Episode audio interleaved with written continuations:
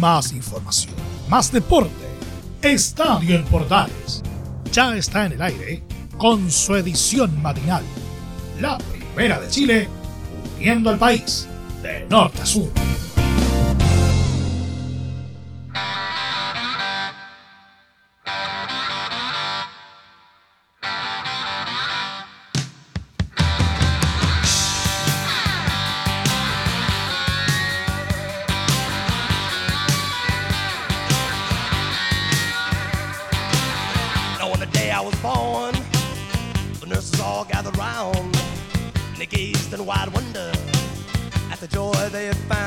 Con buen rock comenzamos esta jornada, sí, ahora sí.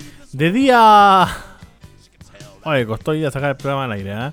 Miércoles 12 de octubre de 2022, ya estamos para comenzar este Estadio en Portales matinal con harta información de lo que pasó en estos últimos últimas horas, si podemos decir, últimos días, ya pensando en lo que fue todo el todo lo que fue la última fecha. ¿ah? Eh, con el empate entre Colo Colo y Curicó Unido, que dejó ahí el torneo todavía sin poder decidirse. Con equipos que todavía van a seguir luchando por los últimos copas en copas internacionales. Con una Unión Española que también sufrió, ¿ah? también sufrió en el torneo nacional. Hay que recordar que de esta fecha número 27 hubo un partido que no se jugó que fue el de Antofagasta frente a Palestino por los temas ya conocidos de el estadio Calo Ibascuñán eh, que no se pudo usar porque Antofagasta, o mejor dicho, el municipio de Antofagasta pidió que el club de deporte de Antofagasta, valga la redundancia, eh, dejara el, el estadio y eso impidió que el partido se jugara este fin de semana. ¿ah? O el fin de semana que, ya pasó. Y por lo tanto se jugará este sábado 15 a las 12.30. Igual en el Calvo Bascuñán de momento. Pero será el partido que se va a jugar en esta eh, jornada de este fin de semana que va a tener Copa Chile. Copa Chile que va a enfrentar a la Universidad Católica frente a la Universidad de Chile. Habló Kajelmacher sobre este tema de que todavía hasta ayer a la tarde no se sabía dónde se jugaba este compromiso. Vamos a tener también declaraciones de, de lo que pasó en Curicó con eh, esta agresión que lamentablemente sufrió Byron Yarzo. Eh, por el lado de Colo Colo, Brian Cortés que sufrió este golpe en la nariz que se la quebraron derechamente y que ayer tuvo que ir a Clínica Mets para revisar justamente esta lesión. Eh, en la Unión Española que no pudo pasar de 0 a 0 frente a O'Higgins, habló su técnico, Gustavo Canales. En el Audax, que ayer jugó, perdón, ayer no, el lunes pasado jugó y perdió lamentablemente frente a Unión La Galera, habló el Coto Rivera, también lo vamos a estar escuchando. Todo esto y más, como siempre, al estilo de Estadio Portales. Matinal, bienvenidos.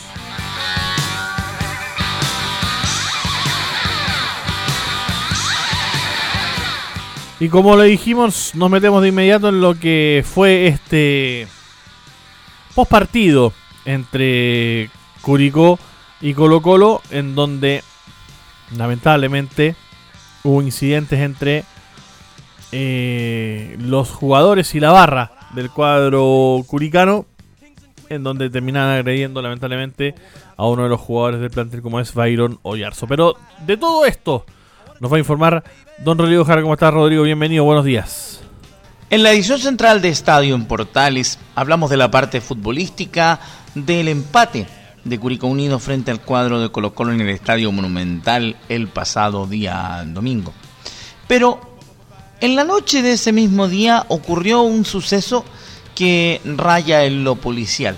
Esto es porque una vez que el bus que traía al plantel curicano de vuelta a la ciudad tortera, se encontró con un recibimiento que fue tristemente empañado por unos cuantos delincuentes que se terminaron subiendo arriba del bus donde viajaban los jugadores del cuadro tortero.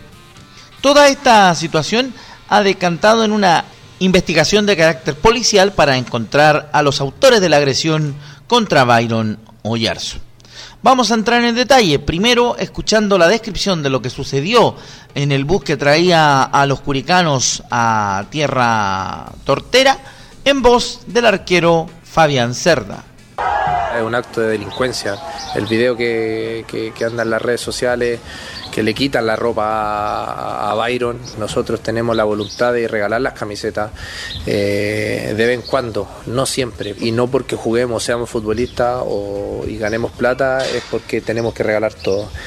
Además, complementa a Fabián Cerda que no solamente estos delincuentes disfrazados de hinchas la emprendieron contra los componentes de la comitiva curicana, sino que también contra un transportista que viajaba detrás del bus del equipo. Más hinchas eh, se subieron al camión que estaba al lado del, bus, le pegaron al chofer, entonces también me, integro a esos delincuentes, porque al fin y al cabo son delincuentes, no son hinchas, y esos mismos delincuentes manchan a toda una hinchada.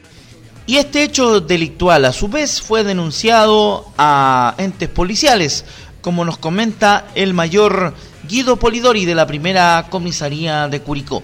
Eh, se presenta aquí en la comisaría un directivo del equipo deportivo quien eh, realiza la denuncia correspondiente y eh, se, requieren una serie de diligencias para dar con el paradero de, de dos personas que estaban siendo sindicadas como los autores de este delito.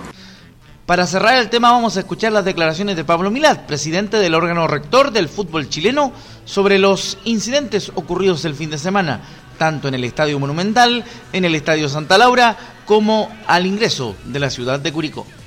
Hay un plan ya hecho, crear el registro nacional de hinchas con identificación, con foto, sistema de identificación facial, para que no vuelvan al estadio la gente que hace daño, que le hace mal, y son pocos, y son pocos, pero dañan a, este, a esta actividad tan linda. Franco Béctol, en su calidad de capitán del cuadro albirrojo, junto a todo el plantel de Curicó Unido, entregaron una declaración oficial respecto a los incidentes ocurridos en el momento del recibimiento luego del partido frente a Colo Colo en el Estadio Monumental. Pasamos a escuchar cuál fue la declaración del capitán curicano y de todos los miembros del plantel albirrojo. Como plantel, cuerpo técnico y club queremos declarar lo siguiente. Entregamos y respaldamos completamente nuestro apoyo y respaldo a nuestro compañero Byron Yarzo, quien fue agredido la noche del domingo en nuestro río Curicó.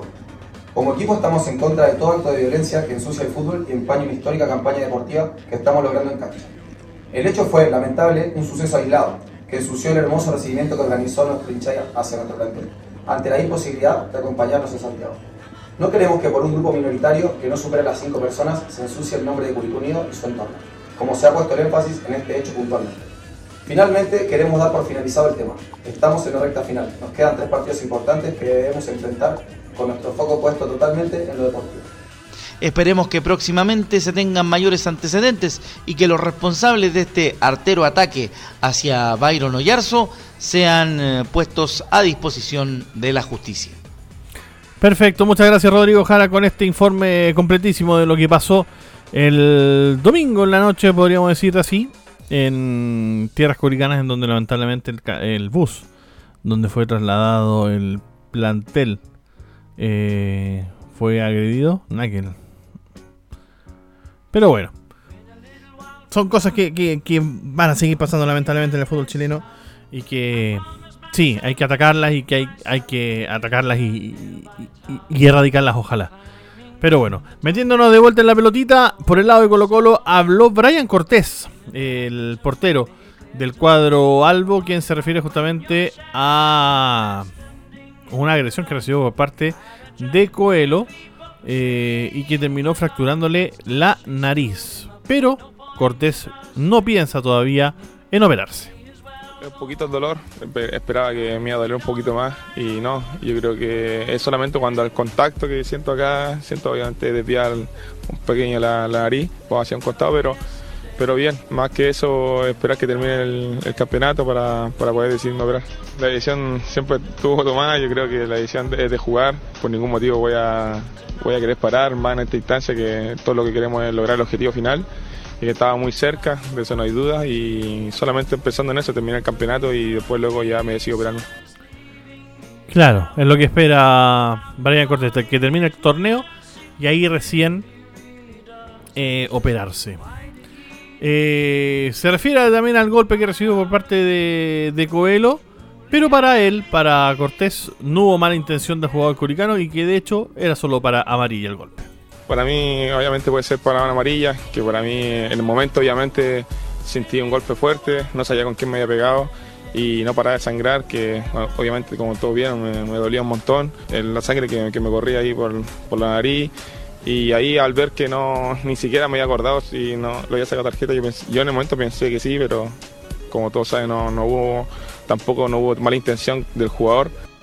Y para Cortés también es, podríamos decir, una derrota lo que pasó ante Curicó. Más allá del empate, obviamente, que, se dio en el partido, pero que ellos siguen firmes y ante Coquimbo van a salir con todo para obtener el título. A nosotros nos dolió un montón, para, para nosotros no fue un empate, fue una derrota, eh, así lo sentimos, eh, estábamos muy dolidos porque queríamos dar la vuelta ahí en el, en el, Monumental, que era un sueño para todos, para, yo creo que para todo el camarín. Pero como dices tú, eh, el objetivo está claro, todavía seguimos firmes, estamos, seguimos trabajando de la misma manera, con la misma intención, con la misma intención del trabajo y no tengo duda que el domingo, o sea, en contra Coquimbo vamos, vamos a ir a pelear el, campeonato ya. Recordad que Colo Colo no juega este fin de semana, este fin de semana va a ser exclusivo de Copa Chile, solamente un partido se va a recuperar en este fin de semana de fútbol que va a ser el de Antofagasta frente a Palestino. Todo el resto serán eh, partidos de Copa Chile. Así que Colo Colo juega la próxima semana todavía no hay fecha, ante Coquimbo Unido en la cuarta región. Seguimos con más información de Estadio Importales Matinal.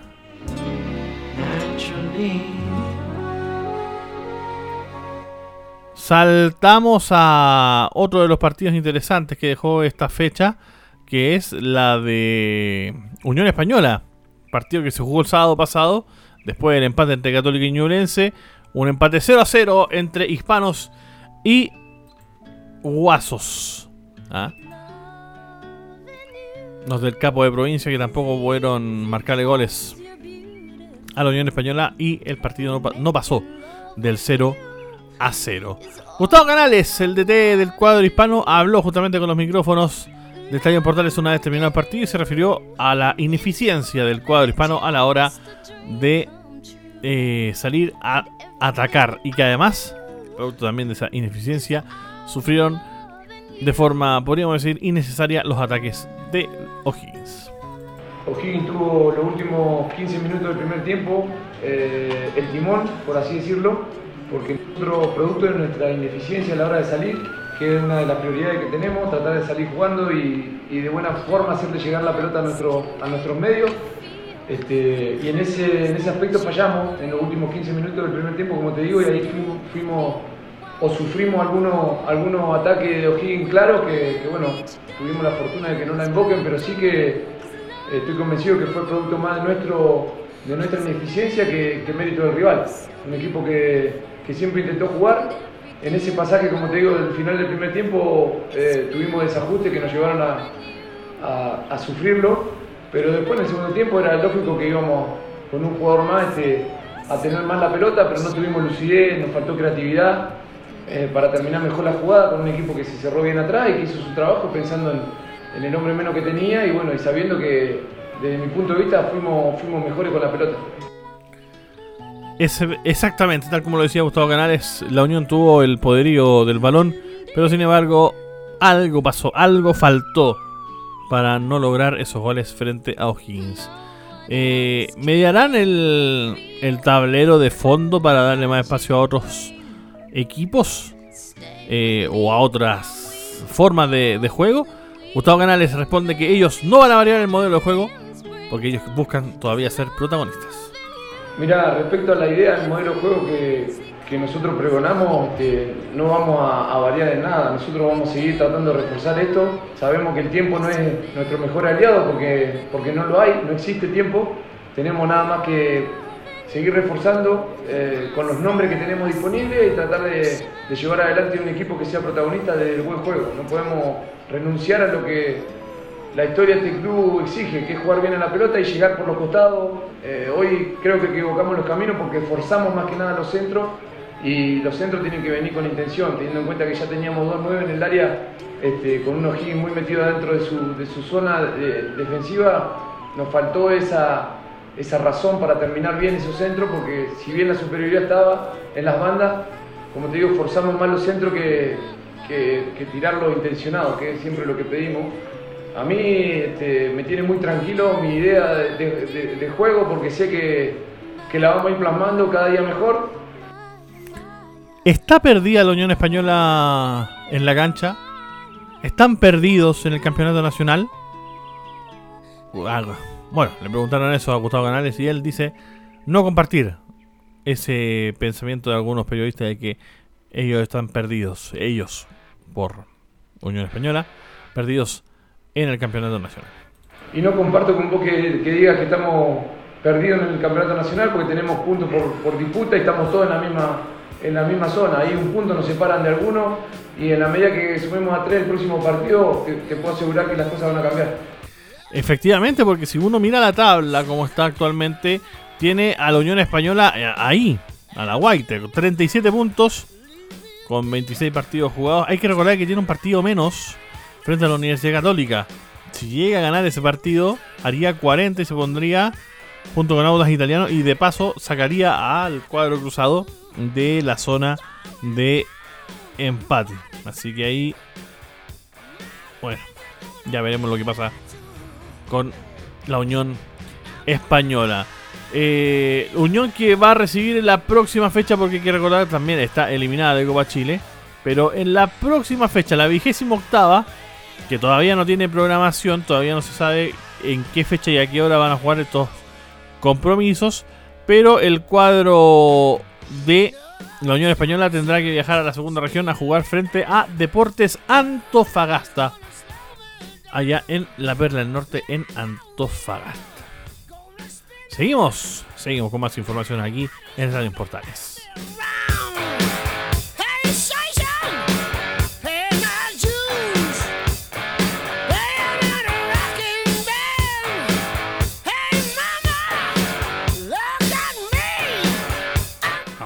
música, viejo, para despertar. Uf, vamos. Arriba. Saltamos a otro de los protagonistas en este torneo porque el Audax italiano de momento está cuarto. 40 puntos para el cuadro dirigido por el Coto Rivera que lamentablemente para ellos perdieron frente a la escuadra de Unión La Calera. Si no tendrían 43 y estarían ahí pisándole los talones a Ñublense que tiene 45 actualmente. Lo decíamos lamentablemente para el cuadro del Audax perdieron frente a Deportes Calera, o Unión La Calera. Eh, y el Coto Rivera justamente dice de que Calera jugó muy bien y que ellos, en el cuadro itálico, jamás pudieron sentirse cómodos en el compromiso. Jugó bien Calera, nosotros creo que el primer tiempo sobre todo no, no, pudimos entrar nunca en, en, esta coordinación para poder evitar la posesión de Calera. Ellos tienen buen pie, una posesión muy tranquila, de mucha precisión y eso nos costó coordinar. El, equipo de local no teniendo el balón es incómodo para los jugadores, incómodo para nosotros. Eso, fue, eso hizo un primer tiempo sobre todo muy incómodo. Eh, las dos formas de atacar de Calera en, cuanto a, lo que es la posición más balones frontales con Sae Pacerini, eh, justamente el gol sale, el primer gol sale de un balón largo y que lucha Pacerini y Sae pero no sentimos nunca cómodo al equipo, por eso modificamos el sistema. Me parece que el segundo tiempo Calera nos llegó en base a un par de contras, pero después el manejo del balón fue un poquito más, más llevado a lo que queríamos nosotros, tuvimos un poquito más de volumen, intentamos por todos lados, cambiando sistema, cambiando jugadores, haciendo solamente cambios ofensivos. Lamentablemente no pudimos, no pudimos entrar con claridad, no estuvimos finos como otros partidos, contundentes como otros partidos. El primer tiempo tuvimos 15 minutos donde tuvimos tres ocasiones claras para poder convertir no lo hicimos. Esto fútbol, nos tocó hoy día perder ante un buen equipo que me parece que en generales hizo un mejor partido que nosotros, hay que reconocerlo. Y nos queda nada más que levantar la cabeza y pensar en lo que viene. Bueno, a concentrarse entonces. Para el cuadro itálico no le queda de otra. ¿eh? No le queda absolutamente de otra. Ocho partidos sin perder llevaba el cuadro itálico antes de esta caída 2 a 0 frente al conjunto calerano. Así lo destaca el propio Coto Rivera, quien justamente reflexiona sobre aquello, sobre los ocho partidos que llevaban sin perder. Pero pasó piola, dice el Coto Rivera, de que esos resultados siempre fueron frutos del trabajo. ocho partidos sin perder, somos desde que llegamos nosotros como cuerpo técnico en 20 y algo partidos, el tercer mejor equipo, el segundo mejor equipo de la segunda rueda.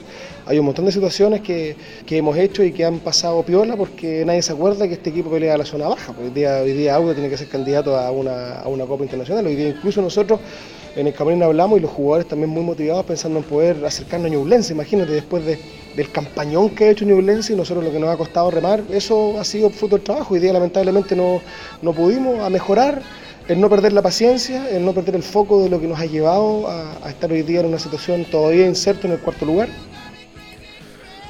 Exactamente, sigue cuarto el cuadro del Coto Rivera a la espera obviamente de saber si es que alcanzará el torneo para clasificar directo a copas internacionales, en este caso a la Copa Libertadores, o si se tendrá que conformar con la Copa Sudamericana. Y justamente se refiere a eso el Coto Rivera, ya que reconoce que los tres rivales que vienen ahora Curicó y Católica y La Serena serán rivales muy pero muy complicados. Sin embargo, ellos, el cuadro itálico, los jugadores y el DT, todos quieren una copa internacional. Pero tenemos un par de semanas para poder analizar. Se nos vienen tres partidos durísimos. Se nos viene Curicó, que está peleando el campeonato, o el, el, Chile 2, ¿no es cierto? Se nos viene después la Católica, que está en Copa Chile y que ha venido, ha mejorado un montón la segunda rueda con el profe Holland y terminamos con Serena, que seguramente hasta ese partido todavía va a estar esperando una zona incómoda, por lo tanto es volver, este es un cabo a tierra para los últimos tres partidos, tratar de, sostener y, lograr el objetivo que nos pusimos nosotros, en el fondo es clasificar una Copa Internacional, que no era el objetivo principal cuando nosotros llegamos, pero en fin, esto es fútbol y estamos, estamos dispuestos a, a aperrar, a, cerrar los ojos, a trabajar con de forma muy responsable, pensando en todo lo que se nos viene. Ahí están las declaraciones del Coto de Juan José Rivera en lo que fue este compromiso para la escuadra de lados italianos que lamentablemente lo decimos, lo repetimos, terminó perdiendo eh, en esta jornada, lo que fue el día lunes, hace ya dos días atrás, y que le recordaron que tenía ahí ese pequeño presente. Copa Chile. Sí, pues Copa Chile que este fin de semana recibe las semifinales de ida y que tendrá antes de eso un partido de que está ahí en espera, a la Guaite. Porque claro, en la última llave que se va a jugar eh, mañana jueves, la Universidad Católica enfrentará a la Universidad de Chile en el Teniente de Rancagua, de momento programado para, lo decíamos, el jueves 13 de octubre a las 19 horas en el Teniente de Rancagua. Estadio que en un principio no iba a recibir este compromiso. Se activaron las alarmas de inmediato en Católica. Trataron de llevarse este partido a Talcahuano. No se pudo. Trataron de llevarse este partido incluso al Estadio Monumental. Tampoco fue autorizado. Algo pasó durante la tarde. Que finalmente el partido se juega en el estadio que estaba programado al principio, que era el Teniente de Rancagua. Y ante ese, esa incomodidad de no saber eh, dónde se va a jugar, habló Gary Kajelmacher en la conferencia de prensa de Católica y justamente se refirió a esa incomodidad del cuadro cruzado de no saber dónde se jugará el partido. Sí, la verdad que es, un poco atípico, ¿no? Pero bueno, pues también eh, llegué en un año donde, donde se tomó la decisión de renovar nuestro estadio, que como yo dije en, la entrevista anterior, me, dio mucha pena no haber podido jugar muchos más partidos ahí, porque la verdad que los partidos después me he sentido muy bien, un clima muy lindo, cerca de lo, la hinchada muy cerca de los jugadores, entonces una pena que no, no haya podido jugar más partidos y bueno, sí que a veces es un poco incómodo no saber hasta unos días antes dónde se va a jugar, pero es parte del juego, es así, hay que aceptarlo y no hay, no hay, que, no hay que ponerse de mal humor, hay que, hay que aceptarlo y es así que va a ser por un, tiempo largo, ¿no? Así que, que, bueno, nosotros ahora estamos esperando la decisión que se va a tomar con respecto a este partido donde se va a jugar. Eh, la verdad que nosotros estamos tranquilos, esperando que es algo que no podemos hacer nada y sabiendo que el, club va a hacer lo mejor para, para tener un buen escenario, un buen campo de juego, que es, importante para, para nuestro tipo de, juego. Ahí está las palabras de Gary Kajelmacher, lo decíamos, un poco tranquilo a esa hora. Eh, hay que recordar que esto fue en la conferencia de prensa del día de ayer, que fue a eso de la 12, 1 de la tarde. Eh, y que por lo tanto a esa hora no se sabía todavía qué iba a pasar con ese partido entre Católica y la Universidad de Chile. Sin embargo, finalmente, eh, este partido se queda en Rancagua y mantiene la misma programación, es decir, día jueves 13 de octubre a las 19 horas. Luego de eso ya, sabiéndose cómo se quedan organizadas estas eh, llaves, miércoles 12 de octubre, Huachipato recibirá a Magallanes en el estadio Huachipato Capacero, mientras que el domingo 16, el ganador de la llave entre Católica y la Universidad de Chile enfrentará a las 15 horas de ese día domingo a la Unión Española en estadio a confirmar.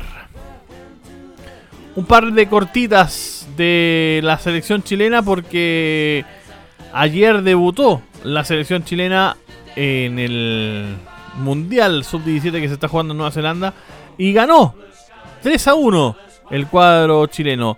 Vamos a escuchar las palabras de Alex Castro, el DT de la escuadra nacional, quien justamente se refiere y hace así el análisis del partido en donde ganaron frente a Nueva Zelanda 3 a 1. Oh, eh, me cuesta un poco encontrar un poco respuesta a eso, pero lo único que te puedo decir es que estoy muy orgulloso, muy contento de, de la entrega de nuestras jugadoras, del trabajo que hemos venido realizando de hace un año y dos meses en cancha, más todos los Zoom que hicimos.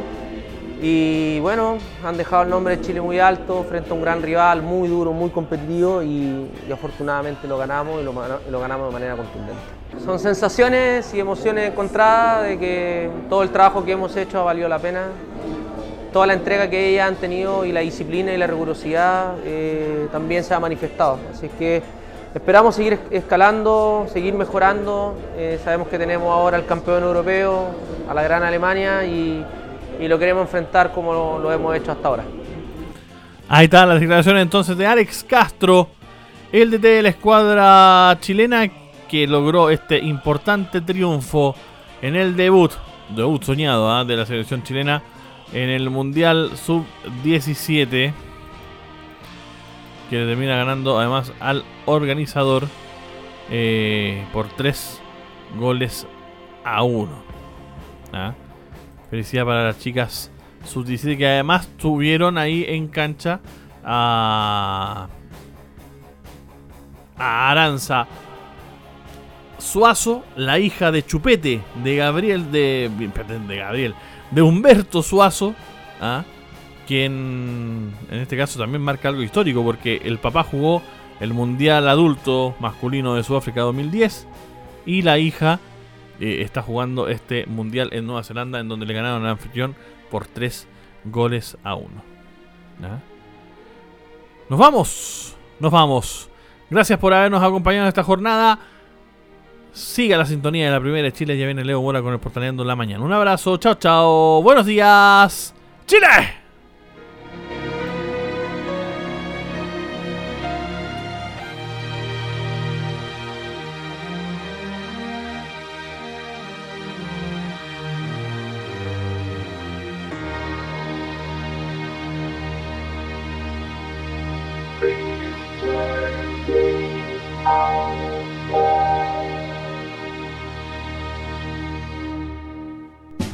Más información, más deporte.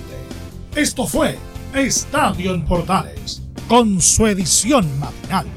La primera de Chile, viendo al país de norte a sur.